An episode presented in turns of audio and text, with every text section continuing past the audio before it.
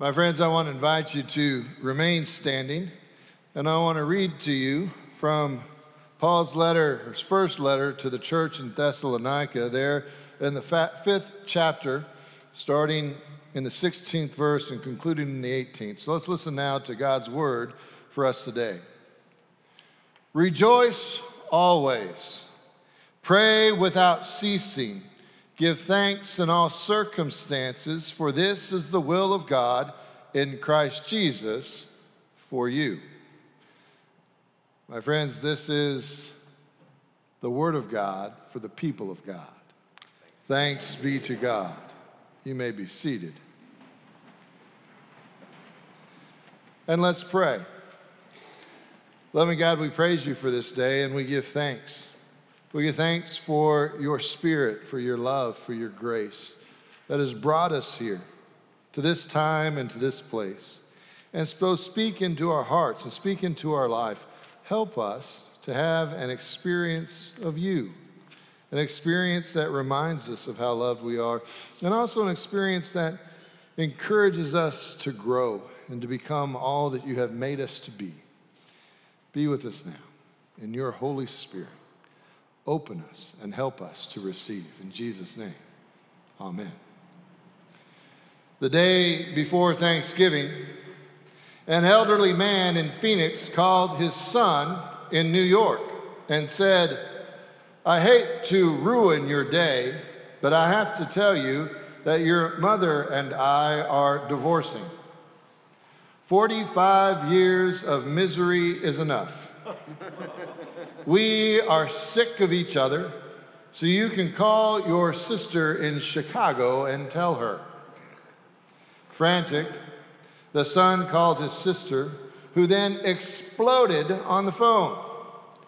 They are not getting a divorce. Don't worry, I'll take care of it.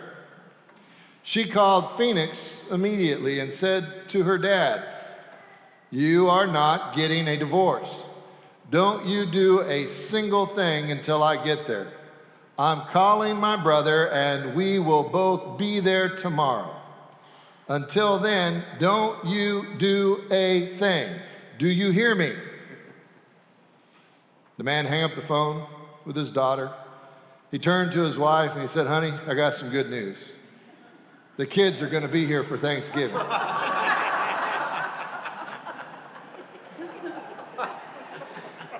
and better yet, they're buying their own plane tickets.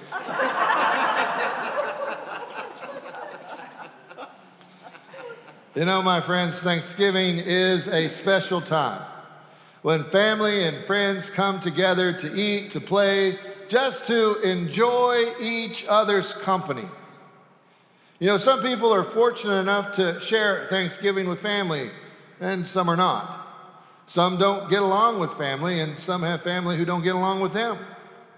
But you know what? The one thing that we cannot neglect to do at Thanksgiving is just that to be thankful. Only when we are thankful do we really see how truly blessed we are. I saw an article the other day about Arnold Schwarzenegger, and it was entitled Arnold's Toys. Arnold's net worth is $800 million, and he loves his toys, and he has plenty of them. He smokes $4,000 cigars, wears shoes that cost as much as $5,000 a pair wears $3,000 Italian suits.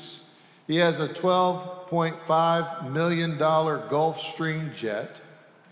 Arnold and his family cruise in style on a 4.5 million 88 foot yacht.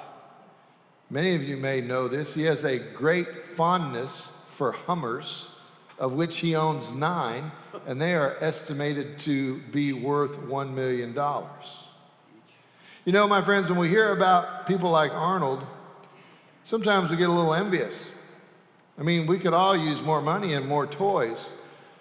But let's also face it we are rich. That's what 1 Timothy chapter 6 verses 17 through 19 remind us.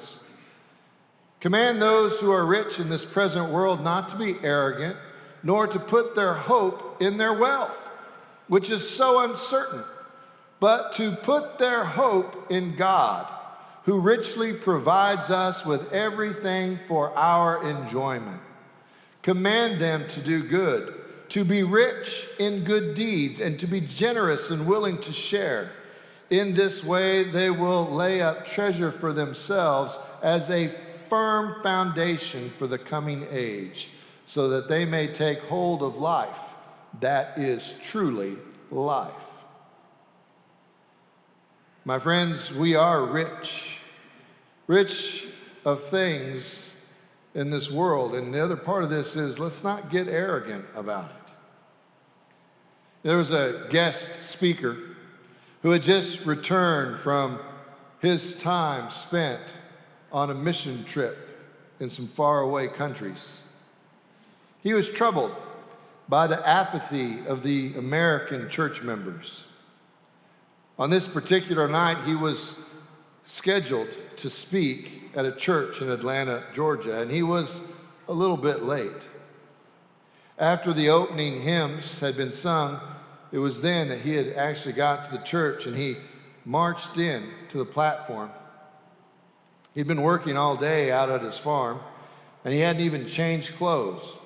Ten hours of hard work on that farm. Clumps of mud and manure clung to his, his clothes and to his boots. As you can imagine, the aroma filled that church.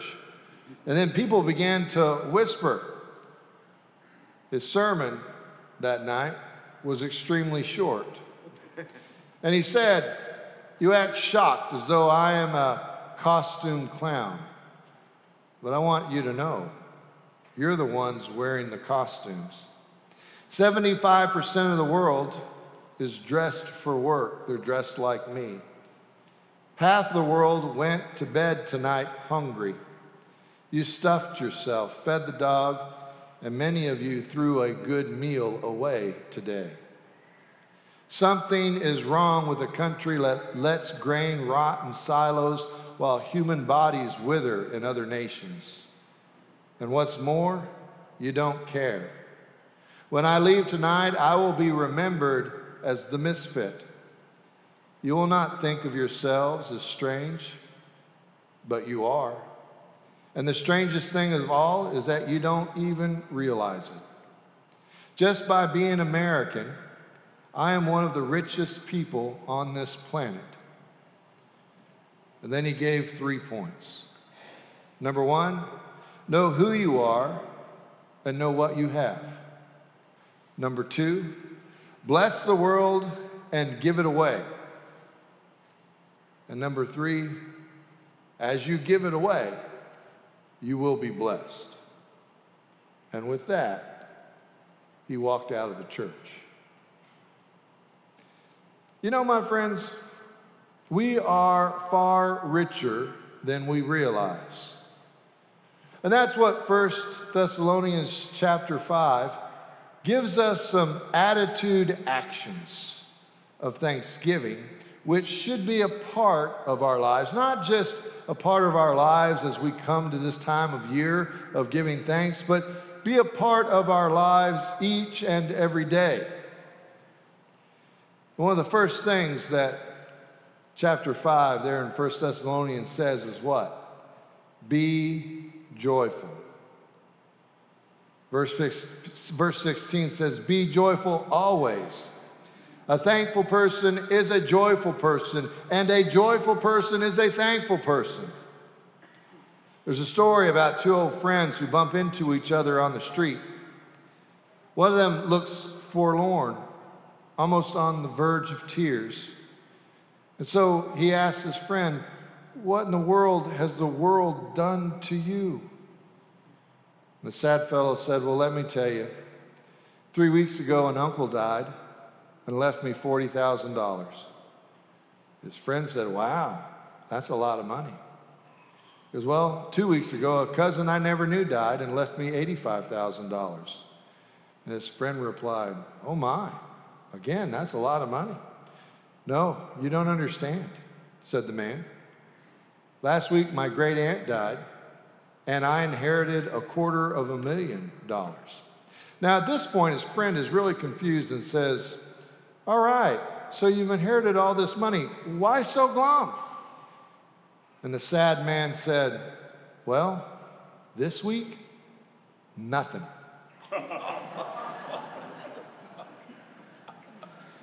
now, my friends, we laugh at that, but you know what? There's a spiritual truth here. And the spiritual truth is we're always looking for the next blessing. We're always saying to God, you know what, God? It's really about what have you done for me lately? Because what we really need to be doing is we need to stop. And instead of asking for more blessing, we need to count the blessings we have. We need to see exactly where God has intersected our lives through all of our lives. And then start giving thanks. Start giving praise. We're blessed. And we don't need to be expecting more all the time. We're not as joyful as we should be because we don't stop to really recognize what we have. What we always do is look at what we don't have. But God is always there giving and loving. We have a God who loves us and has given us everything, everything that we need.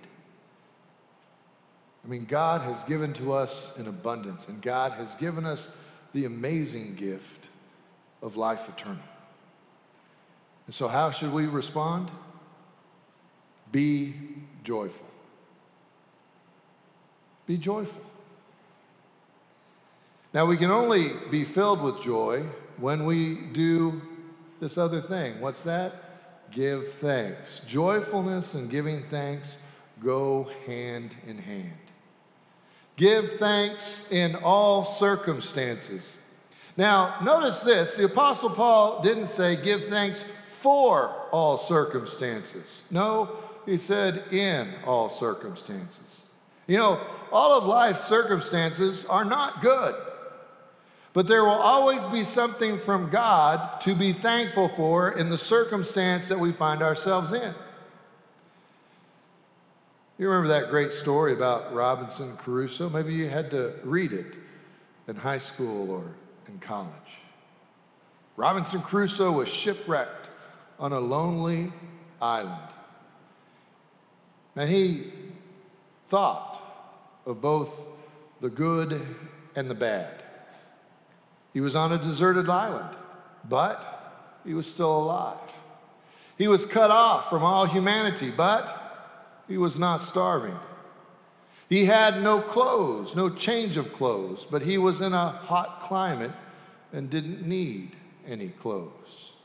He had no means to defend himself, but there were no wild animals to defend himself from.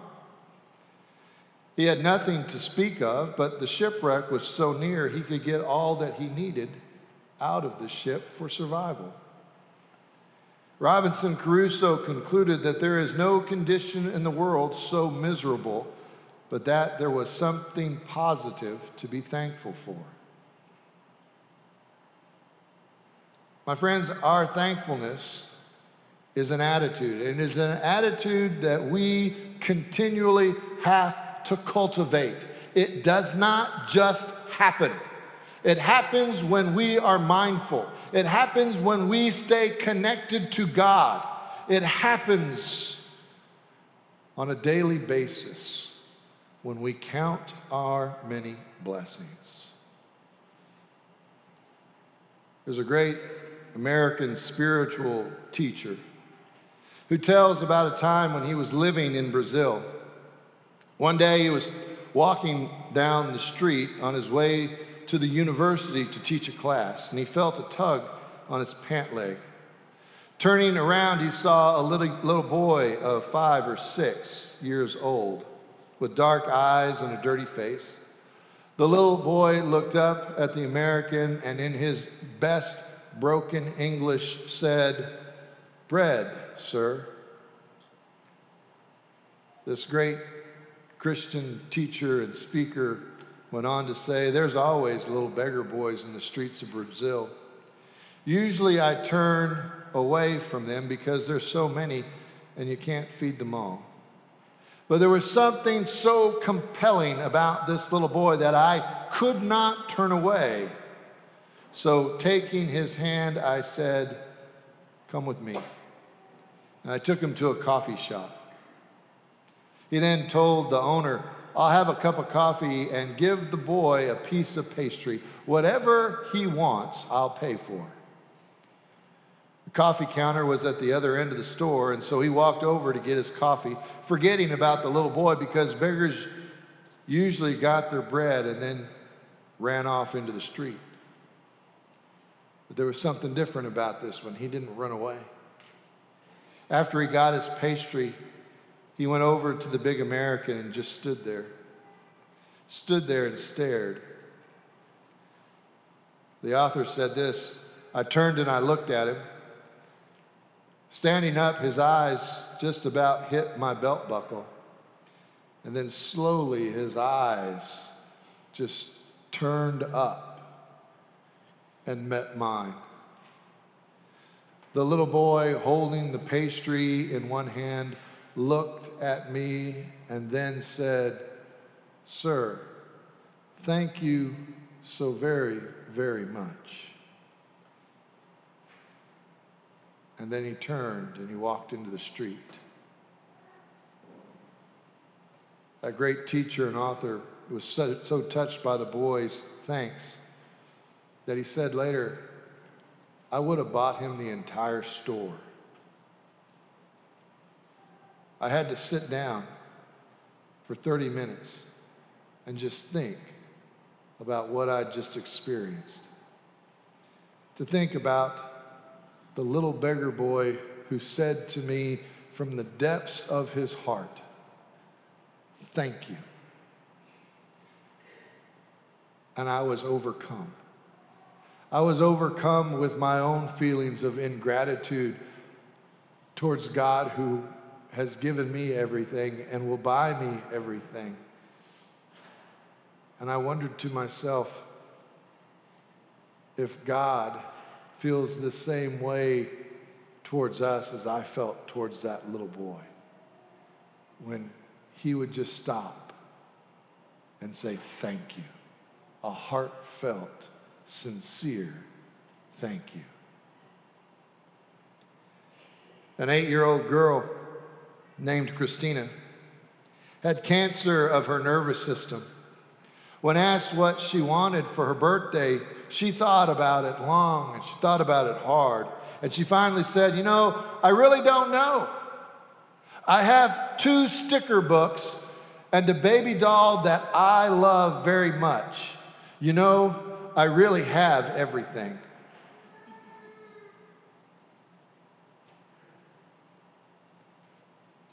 My friends, I don't know that you realize it.